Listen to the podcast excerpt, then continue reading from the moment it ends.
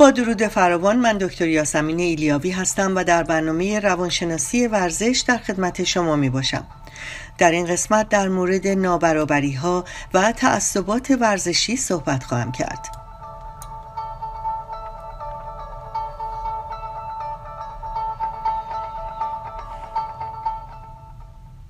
به طور کلی همه افراد نیاز به یک هویت مشخص دارند و این نیاز از طریق ارتباط درونی با محیطی که به آنها احساس تعلق بدهد برآورده می شود و البته با داشتن احساس تعلق به محیط افراد نیازمند عدالت و برابری می باشند تعصب به معنای طرفداری کورکورانه است. وقتی بازیکنی احساس کند که بیعدالتی و نابرابری از طرف داور و یا مربیان شده است مسلما احساس نارضایتی می کنند و ممکن است رفتار تهاجمی و خشمگینانه از خود بروز دهند که به عملکرد کاری آنها تأثیر منفی خواهد داشت. متاسفانه بعضی از مربیان ترجیح می دهند به سمت تعدادی از ورزشکاران جذب شوند.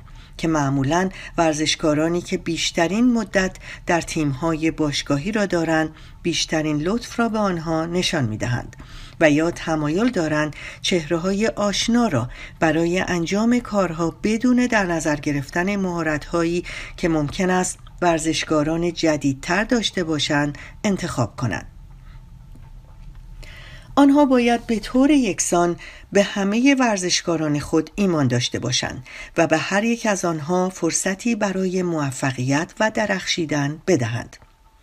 این نوع رفتار از طرف مربیان و یا داوران باعث درگیری، استرس و تنش بین بازیکنان می شود. و همچنین باعث می شود توجه آنها علاوه بر بازی به سمت چیزی معطوف شود به غیر از عملکرد ورزشی و آن نگرانی در مورد احساس شخصی مربیان نسبت به آنها می باشد. بازیکنانی که مورد حمایت و تشویق قرار نمی‌گیرند تلاش آنها محدود می شود و انگیزه کمتری برای رسیدن به موفقیت خواهد داشت. در بعضی موارد ممکن است ورزشکاران پس از داشتن تجربه بد مخصوصا تجربه بد نابرابری و بیعدالتی ورزش را به طور کلی ترک کنند که می تواند باعث اثرات طولانی مدت مانند فرسودگی ذهنی، پایین آمدن اعتماد به نفس و افسردگی شود. به طور کلی ورزشکاران نباید هنگام بازی ترس از ترد شدن داشته باشند تا بتوانند با همتیمی های خود همکاری کنند و شیوه های برخورد درست با مشکلات را یاد بگیرند. مربیان نباید در صحبتهایشان مخرب باشند و این را بدانند که تفکر انتقادی با تفکر تخریبگرایانه متفاوت است. تفکر انتقادی باید روی رفتار یک بازیکن باشد و شخصیت بازیکن را با نابرابری ها متزلزل نسازند. وظیفه مربیان ورزش رشد مهارت‌های ذهنی و بدنی هر یک از ورزشکاران به منظور کسب موفقیت می باشد.